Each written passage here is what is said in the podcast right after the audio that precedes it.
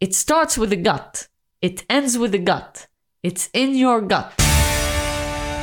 Gut Talks. Hi, I'm Nina Schacht. And I'm Jane Schek. And you're listening to Gut Talks. Double G U double T. Hi everyone, I'm Maria, and welcome to season three of Gut Talks, double G U double T, a podcast about business, design, and gut feelings. We release a new episode every Tuesday, Wednesday, and Thursday. And this is the new twist of season 3. I started Gut Talks a couple of years ago to educate, spread some karma on the board, connect, reconnect, or learn from awesome entrepreneurs, industry leaders, and investors. I feel we're growing by the day thanks to your feedback and everyone who's been on the show. By the way, there are no sponsors, but a like, a share, a comment, and hitting the subscribe button would mean a lot. Now let's get started.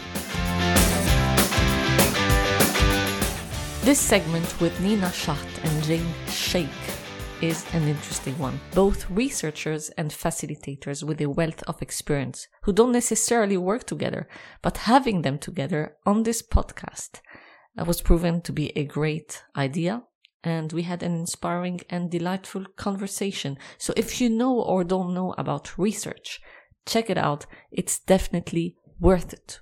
We talk about their day to day work as researchers. We discuss language to the role of research, their approach and stories. A jam packed segment. Enjoy.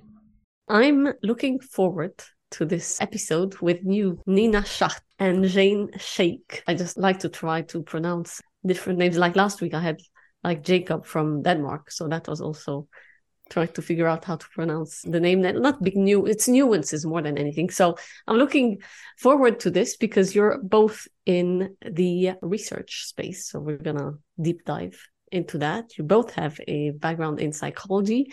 You're both into theater, and that's how we met actually using theater for service design. So we met in person. So that was nice. And I was um, just intrigued and interested in your profiles, like both of you.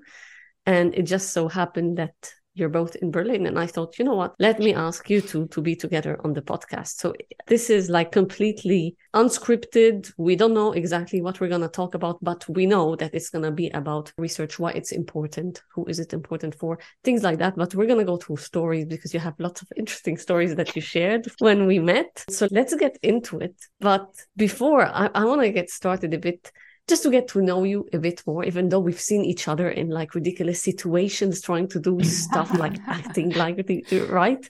But I mean, I don't know who wants to go first, but I want to ask about who were you as a kid, a teenager growing up? What is it that got you uh, to where you are today? And don't take this as a very like, in terms of like extremely deep levels of you know understanding but are there moments that you can recall that you reflect on today that make you think okay I, I, was that kind of kid. I did this and now it's all making sense.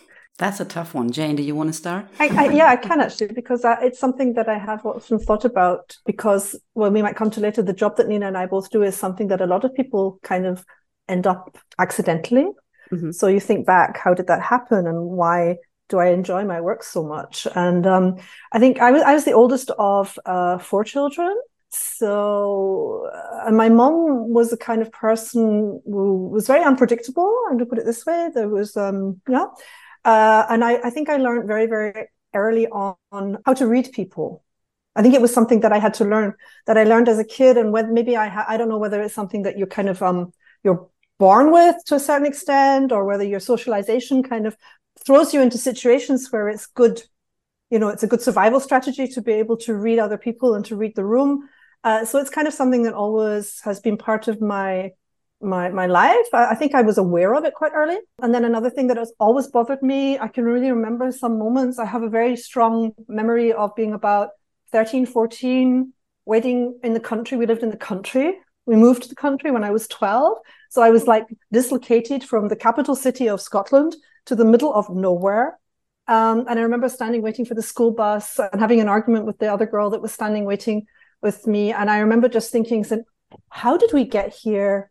what can you study to figure this out? Why do people always end up fighting? Why do people never understand each other?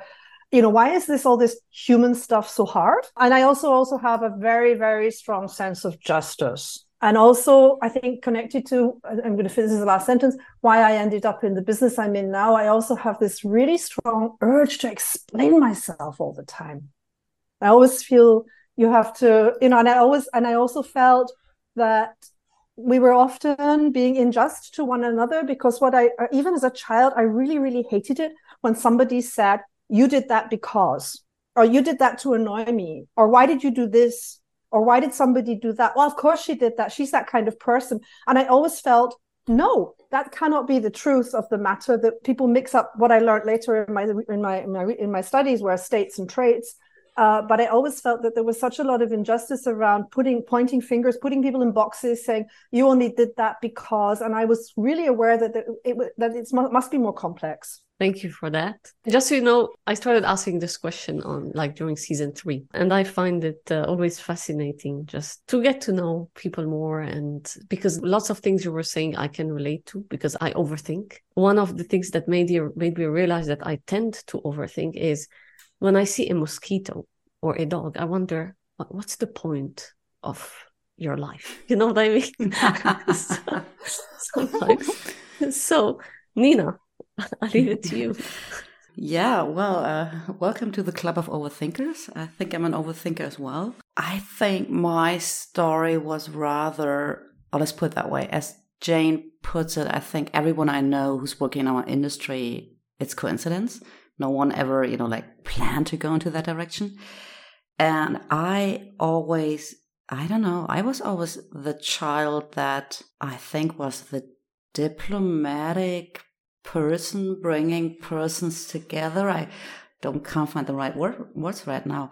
And I've been standing in front of groups quite early. You know, it's just like, okay, I don't know, stop fighting or, hey, we want to reach this goal. Why don't we do it this and that way? So I not in the sense of a leader, but rather in the sense of being the facilitator kind of of groups.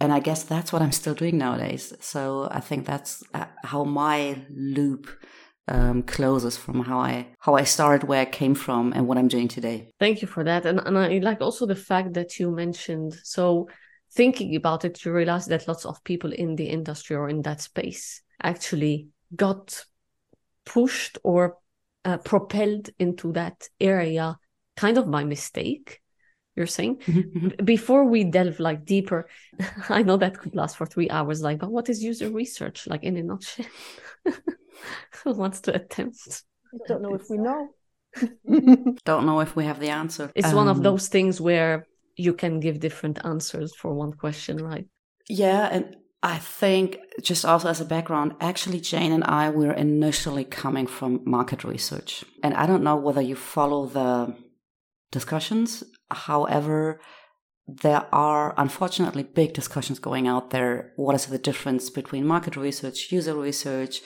Is it the same? Is it similar? Where is the overlap? And I think there are whole conferences about that. So it's, let's put it that way. I have a very strong opinion on it. However, I tend to fight with people. Go for it. Go for it. I know you have user research slash market research. Sometimes I just put in the same bucket, and sometimes yes, yes, completely different. Uh, so, so yeah, let's go for it. We we want strong opinions. Yeah. Well, the thing is, I like to cross out the first word. You know, being it UX, market research, or whatsoever. I always say I'm a researcher, meaning I'm following standards. I'm following methods. I'm yeah trying to maintain quality. And for me let's put it that way the only difference between user research and market research is the item or the thing i'm studying. However what i'm doing for me doesn't really make the difference. So user research for me is rather about studying the digital product whereas market research is rather studying the physical product and yes, there are big arguments going on, like, okay, but uh, market research doesn't it rather also feed into um, what physical products, um, but also into a different point in the life cycle of a of a product. Whereas user research quite often is rather seen as in the beginning, development and market research also goes strongly into a product is already alive. We do have a campaign out there. We're talking about marketing and all these kind of things. And that's something that user research actually doesn't cover. But for me, it's a question of, hey, I'm using the same methods. I'm just jumping in at different points into the life cycle of a product, being it digital or physical. And Jane, I mean, this podcast is uh, audio, but also we do lots of video snippets. We're gonna be doing more now, so I could see your head like my body language exactly. So uh, I- am gonna be putting this as video because I just loved it. How you're just like moving and like, okay, what's going on her mind? Yeah, while I while I totally I totally agree with everything uh, Nina said, and, and it is I think it's a it's a discussion that is totally superfluous.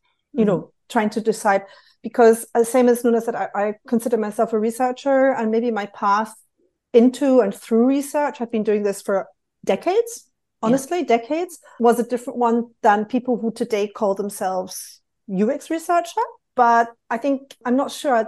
I've got really bored of the conversation. And um, at the end of the day, where people, our jobs are to understand people, other human beings. I mean, I haven't, unfortunately, not had the opportunity to do research yet with many animals, but it may happen. So our job is to understand the human condition, in which sounds really big, but of course, depending on what the you know what our customers need i mean our my i always say that my job is to help my customers understand their customers better full stop and i think a user researcher or a ux researcher would also sign that so mm-hmm. uh, and we're also using the same methods. And um, i think what what uh, when nina made is a distinction between digital and physical products that's where i felt uncomfortable. Because as i was working when i started in, in whatever you want to call it we used to call it market research. Then we called it insights. Then we called it consumer research. Then some people called it marketing research. And then suddenly it was like there was this whole new you know uh, group uh, that was kind of growing in parallel they called themselves user researchers. But back in when the, fir- the first agency that i worked with we were doing a lot of testing in the digital sphere because it was you know we were like how does this medium work? What's this www thing? How can we change you know how does that change the way people get information? How does it change the way people interact with brands and products? So today i think people have a lot of apps and tools and they work on purely digital products. But I remember with my boss back then at Summer Research in Mannheim, um, we made this crazy setup because suddenly we had this urge to we were getting asked by our clients, "Oh, we're making a website. Oh, cool, you're making a website. And yeah, we want to understand um, about the interaction of our customers with this. And you, if you can remember what websites looked like in the zero years, yeah, yeah. But yeah. still, it was so what our customers came to us because they were the, we were the only people who were doing research. It was the sort of the time when the German Online Research Society was was founded, so it started to kind of grow in a different direction. But we built real apparatus, like we connected computers and screens and uh, audio devices so that we could actually watch people were interacting with these clunky websites in real time and record them and the clients could watch them remotely. Hello hello dear people. 2023 we were doing this in 2000 and i remember that my boss was like oh my god how can we make it work in, in sync sync it so we can watch in real time? And then uh, he sent me to the university to go to the music room to the production studio where you could like there was all these material and he told me to get this instrument some kind of i don't know what you call it a modulator or something that makes music when you you know synchronizes and modulates different musical instruments and input output. And we put that in between all the computers and we made this thing. I mean we were talking about these like these computers with the like they take up all your desk the ones you know yeah. um, with a desktop and the monitor. And um, so we were and, and that's something that although it makes me feel really old like to think about it at the same time when i hear people talking about you know user research ux is only is only digital and market research is only physical and i'm like wait a minute. And since then we've always been involved in digital and i think i really don't know where i would make a diff- distinction. Uh, i don't really have a lot of experience in doing what the ux researchers do so i'm not really the right person to talk about it but that was just my my take on you know and i think we use the same we have the same questions we have, we we answer the same questions How, what motivates people what's their need state uh, what are the barriers for people to do something, to not mm-hmm. do something? How can we facilitate enabling people to do stuff? We use frameworks like Jobs to be Done. We use the same, you know, methods. And we were in market research. We were using methods that now have been like packed into brand. Well, it's almost a brand into methods like design thinking or lean startup. But we were doing that. Mm-hmm. I'm not trying. We're yes. not trying to show off here. I'm just saying we were doing that. And I remember when the design thinking hype kind of went off, I was like, oh, what's this? This is really interesting. And I went to some workshops to find out.